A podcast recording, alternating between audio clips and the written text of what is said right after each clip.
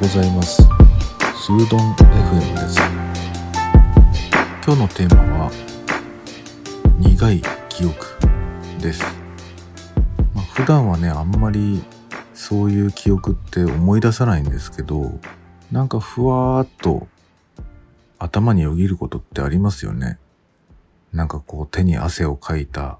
時の話とか記憶とかね。あとなんかあのーすごい落ち着かない嫌な汗かいた時の記憶とかね。あの最近はね、めったにないけど、なんかあの、学校に通ってた時にあったような気がするんですよね。なんか、なんだろうな、テストの勉強しないまま、その日になっちゃったとか、なんだろうな、なんかこう、うつうつとした記憶みたいなものなんか僕はあの、予備校に通ってたことがあったんで、なんか受験ってね、人生で一回だけ、その大学の受験をすごくヒヤヒヤしながらやった記憶があるんだけど、なんかその時は嫌な汗かいた記憶がありますね。なんか、こう漠然とした不安みたいなやつあとはね、昔ね、あのーちょっとね、こう、いじめられたような体験があって、なんかその時のことをね、ちょっと思い出しただけで、たまにこう頭によぎって、さすがに大人になってからはそういうのないんだけど、本当にあの、幼少期のね、体験したことってトラウマみたいになってるようなところがあるのかなと思うんだけど、なんでそもそもね、こんな話をしだしたかっていうと、あの、まあ、YouTube をね、見ていて、いろんなジャンルのチャンネルがある中で、あの、たまに見るチャンネルがあるんですよ。でそれがね、あの、格闘系のチャンネルっていうのかな。ありますよね。多分、10代の男たちとかね、20代の男たちっていうのは、まだまだ血気盛んな人たちがいっぱいいますから、そういう格闘技チャンネルみたいなのってすごい好きだと思うんですよね。あの、漫画のジャンルとかでも、あの、たまにそのヤンキー系の漫画っていうのかな。昔で言うと、ろくでなしブルースとかね、その前は、ビーバップハイスクールとかね、最近だとクローズとかなのかな。なんかそういう、いわゆるヤンキー系の漫画っていうのは、あの、脈々となんかなくならないであるんですよね。で、そういうものの、なんだろう、こう原点っていうのは、あの、原点というか、まあ根幹にあるものとしては、やっぱりみんな、リアルではあんまりできないから、リアルじゃない場所で、フィクションとして、それを体験したいんじゃないかなっていうのが、なんとなく感じることなんですよね。で、それが今は、まあ漫画だけの世界、じゃなくて、まあ格闘技をやってる人たちが、まあチャンピオンクラスの人たちが自分のチャンネルを持って話題を握ってるみたいな、そういうことなのかなっていうふうになんか自分なりにはちょっとした分析をしてたんですけど、まあね、こんな年をとってもね、あの若い人たちのそういうチャンネルって見るんですよね。でね、アンポルキアさんっていうね、格闘家がいてね、まあ、この人、今40.8万人っていうチャンネル登録者数があって、すごく多分人気なんですよね。見た目もいいしね、なんかモデルさんみたいな外見なんだけど、強いみたいな。なんか今っぽい感じっていうかね、あの現代的な匂いがする人なんですけど、あの、なんか YouTube ってその主役になる人がいて、そのチャンネル、その名前がチャンネルについていて、で、やっぱりチャンネルの運営って一人だと厳しいんでしょうね。なんか何人かのこうスタッフみたいな人がいるんですよ。で、そのアンポルキアチャンネルの中に、ラーメンさんっていうね、アンポルキアさんの弟子みたいな人がいて、で、その人がね、昔自分のことをいじめた先輩にね、こう仕返しに行くというか、リベンジマッチをしに行くっていう回があるんですよね。タイトルがね、昔しばかれた地元の先輩に鉄拳制裁っ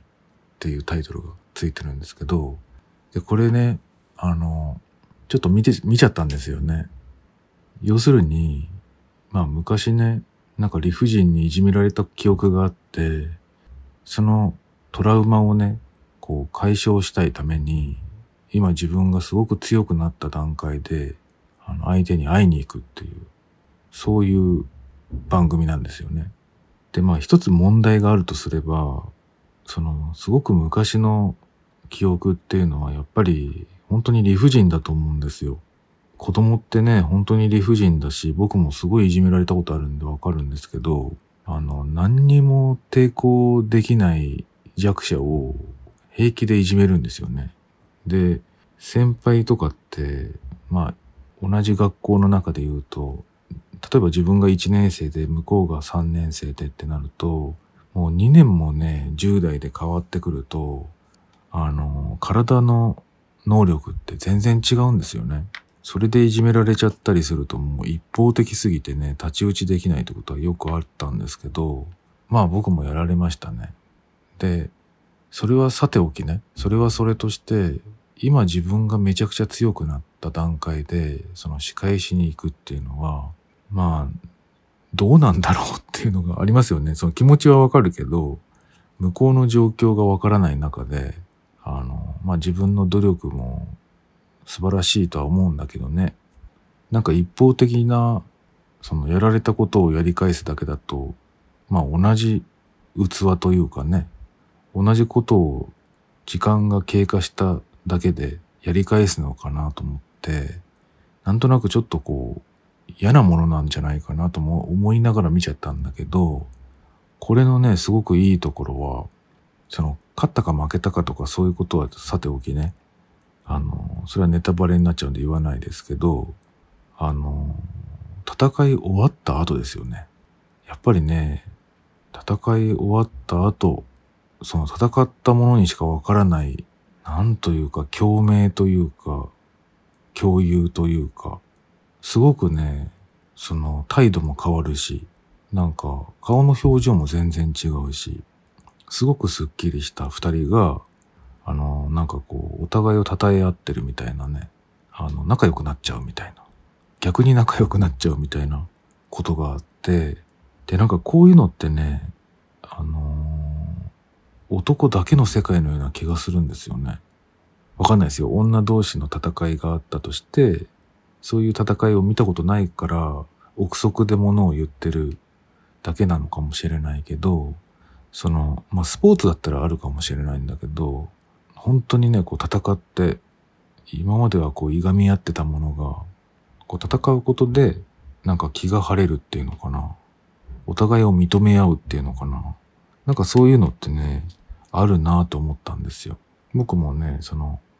なんていうの、手を挙げて喧嘩をするっていうことはしたことはちょっとないんだけど、そういう記憶じゃなくて、あの、普通にね、あの、お友達とね、倹約になってしまって、あの、言い争いをして、散々ね、言い争ってたことがあるんですよ。まあその一日だけですけどね。あの、まあお互いの、その気に食わないことがあったんでしょうね。で、男友達とその言い合いをしてたら、まあ横にね、その彼女さんがいてね、あの、どっちともこう仲いいんです、いいんですよね。で、あのー、一生懸命ね、止めに入るんだけど、うるせえなんか言っちゃってね、男同士だから、こう、とことん話し合おうみたいな感じでね、あの、向きになって話してるんだけど、すぐにね、こう切り替わる瞬間があるんだよね。その戦った後っていうか あの、すぐ和解するみたいなね。で、今まで喧嘩してたのにすぐに打ち解け合ってね、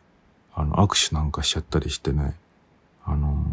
乾杯なんかしちゃったりしてね、違う話になっちゃったみたいな時もあって、もう、その場に行ったその女性はね、びっくりしてましたね。え、何が起こったのっていうね。でもなんかそれぐらい単純なのかもしれないし、こうなんか全部さらけ出したみたいな。だから仲良くなれたみたいなことっていうのは、なんかよくあるんだろうなと思って、このチャンネルね、今回のチャンネル見てても思ったんだけど、少し懐かしさをね、思い出したりしましたね。あの、すがすがしかったですね。ぜひね、女性にも見てほしいなと思って。あの、多分男性だけだった、男性だったら、こういう話するとああああああみたいな感じになるかもしれないんだけど女性はハテナってなりそうだなと思ってあのこういうのもたまにはいいかなと思って話してみました。なんかあんまり男性がとか女性がとかどっちかに振り切れた話っていうのはあんまり好きじゃないんですけどでもなんかこういうご時世だからこそ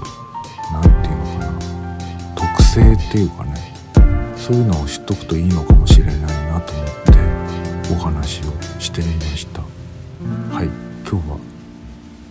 男っぽい感じの話でしたね。それではまた。